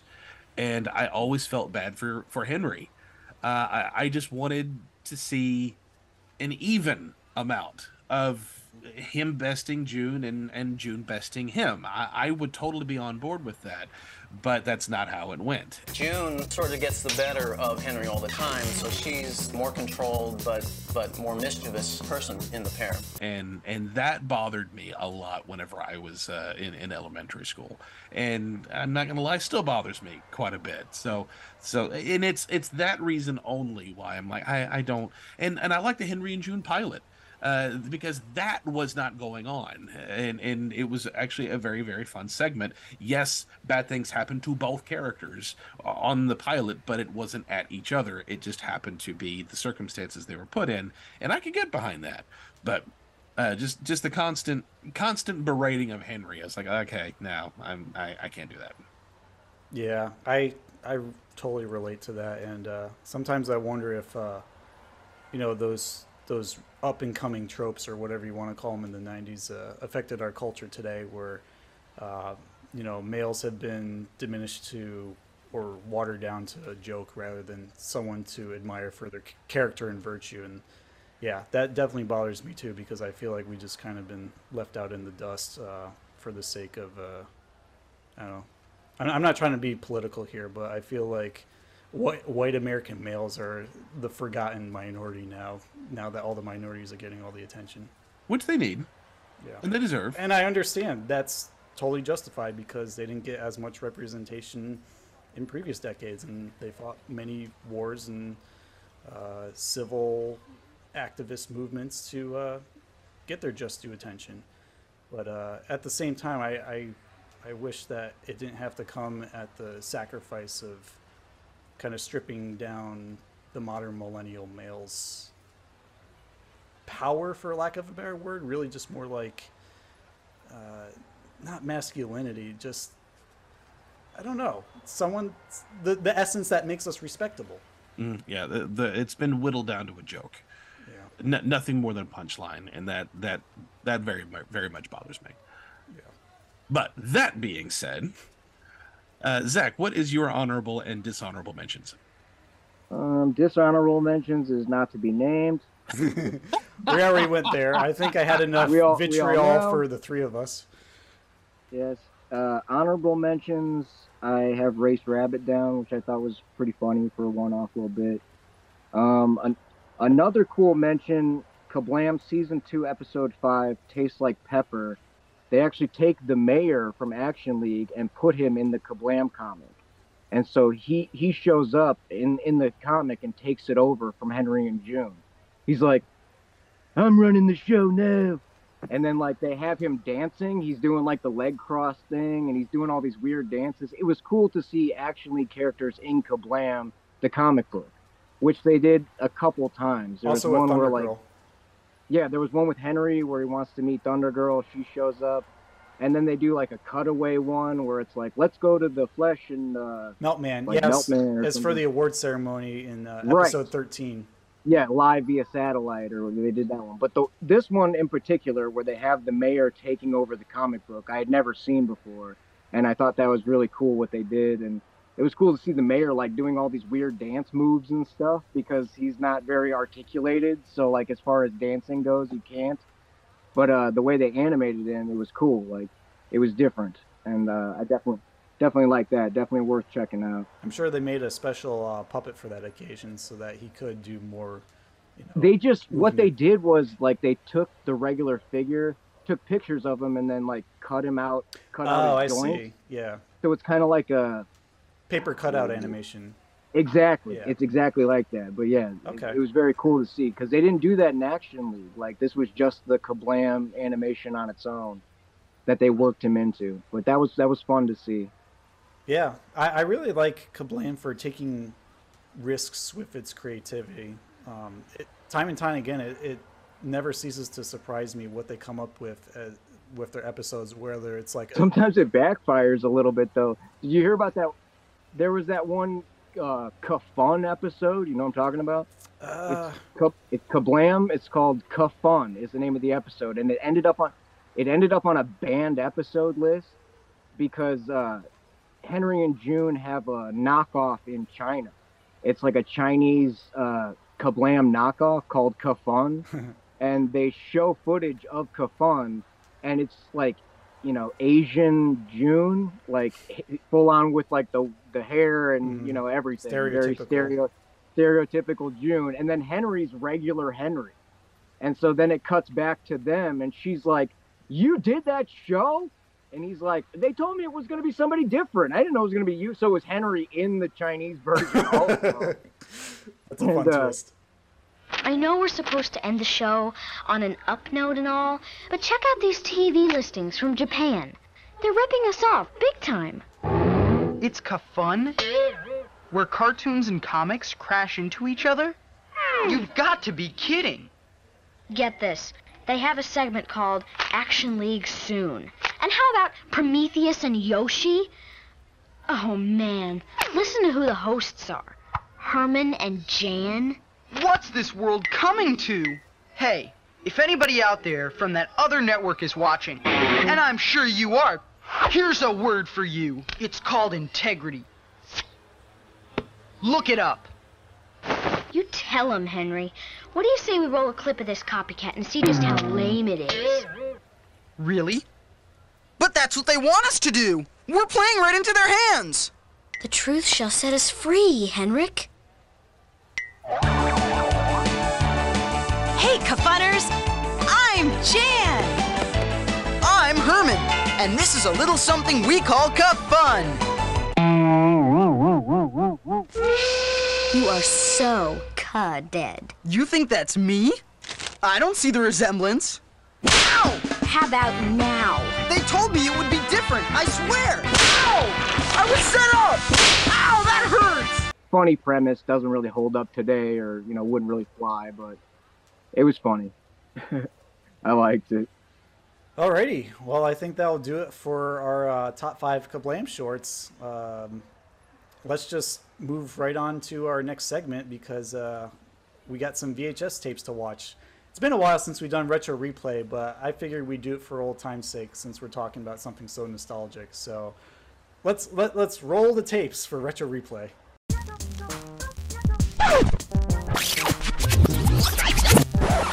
Retro replay. Alrighty, so for uh, retro replay, Alex is going to take the helm today, and I'm going to try my hand to see how much uh, Kablam knowledge I have stored in my head from all these years, along with Zac.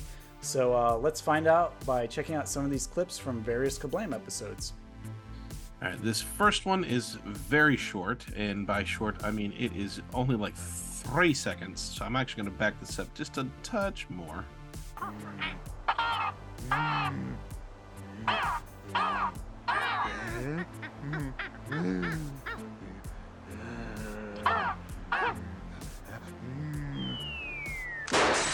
Uh, so the question is, what happened when Bob threw the bowling ball?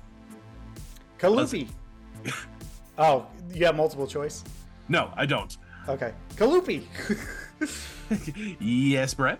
Um, Bob throws the bowling ball, and I think it crashes into the spaceship and somehow causes the tape to short circuit. No, no, that's not what uh, what what happened in the in the clip when he threw the bowling ball up in the air. I remember hearing a crash, and then the the camera short circuited. Yeah, the the I'll take that. The the the rock hit the hit the camera. Okay. So Cool. That I was gonna say Two points. I was gonna say it landed on Meltman. Ah. That'd be a fun crossover. Action League Prometheus. But then, suddenly, though not surprisingly, Brangel's beautiful brain goes dead. I want to be a dentist. And then it comes alive again. And with the kind of speed you only see in cartoons, the little freaks prepare to launch themselves directly into the lair of the evil Haberdasher. Wait! All right. So your question is for two points. What profession does Brangle say he wants to be when his brain dies? Henry. yes, Cabret. uh, he wants to be a dentist. He wants to be a dentist. That is two points. Two more points. Four points for you. Cool.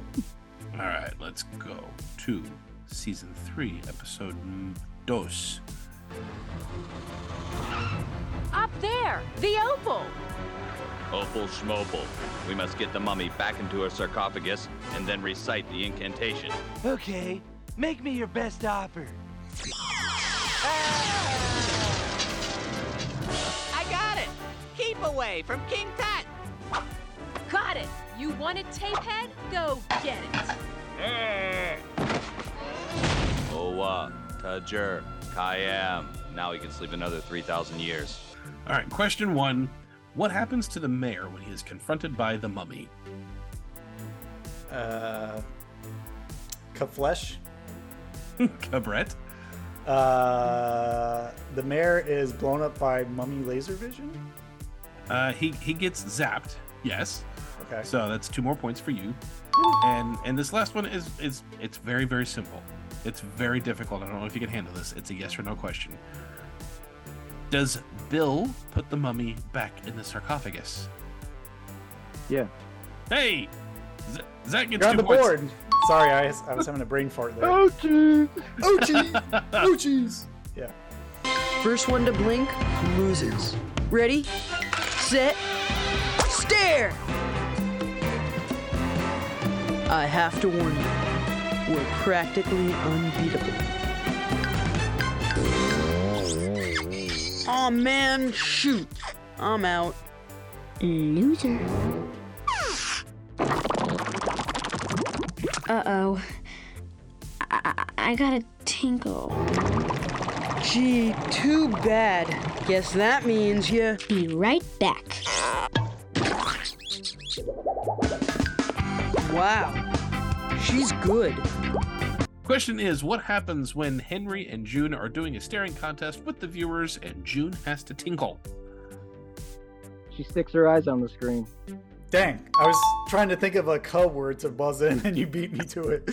And eh, that is absolutely right. Brett is at six points and Zac is at four. So we have a possibility of a tied game if Zac gets this last question. I'm through being afraid.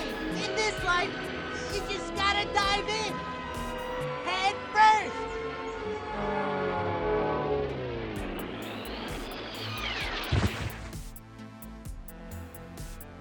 No. No. No. Ah!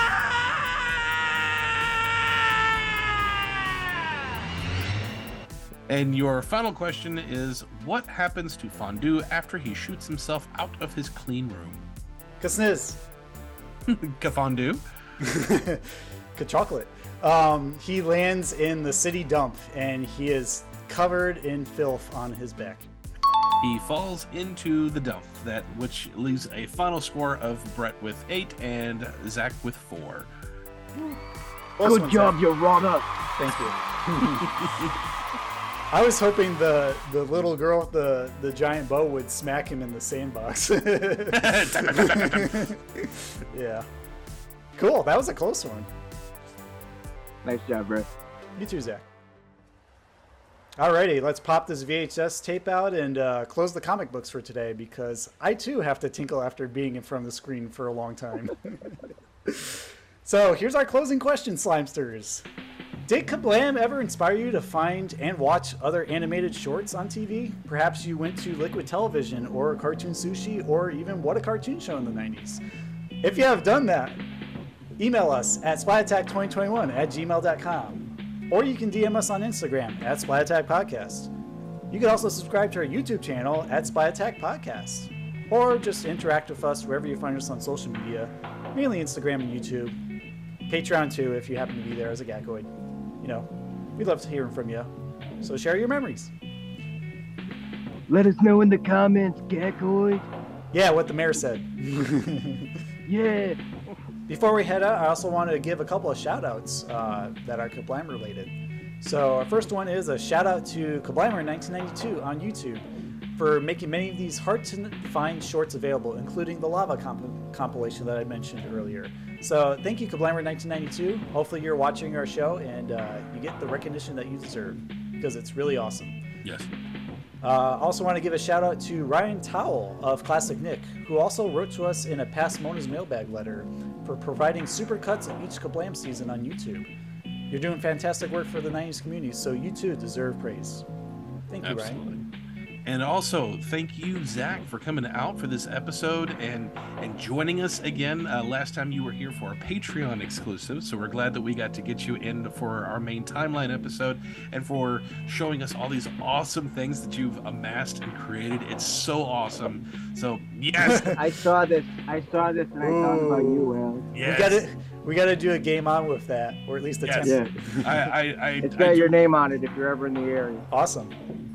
Yes, thank you, Zac, so much for coming out and joining us for this episode. It's been a blessing to have Uh, thank you guys. Thank you guys for having me. I appreciate it. Yeah, you're a good buddy of ours, and we'd love to have you again for either more Kablam or anything else that uh, tickles your fancy. I know you're a lot of fun. you're an Are You Afraid of the Dark fan, so I'm sure we can squeeze you in there somewhere. Oh yeah. Until then, Alex, will you scrape the slime off the wall for us, please? I've got to help Sniz and Fondue build a ramp for their motorcycle so tall that they'll drive right into the moon. Aye, aye, co-captain. Now, while you do that, I'm going to help Loopy fight off an invasion of appliances congregating in the basement with Larry's stereo system. Wish me luck. Well, if you need Good backup, luck. I'll call Prometheus and Bob. I'm sure they can lend a hand. Uh, Catch you later, Slimesters. Bye.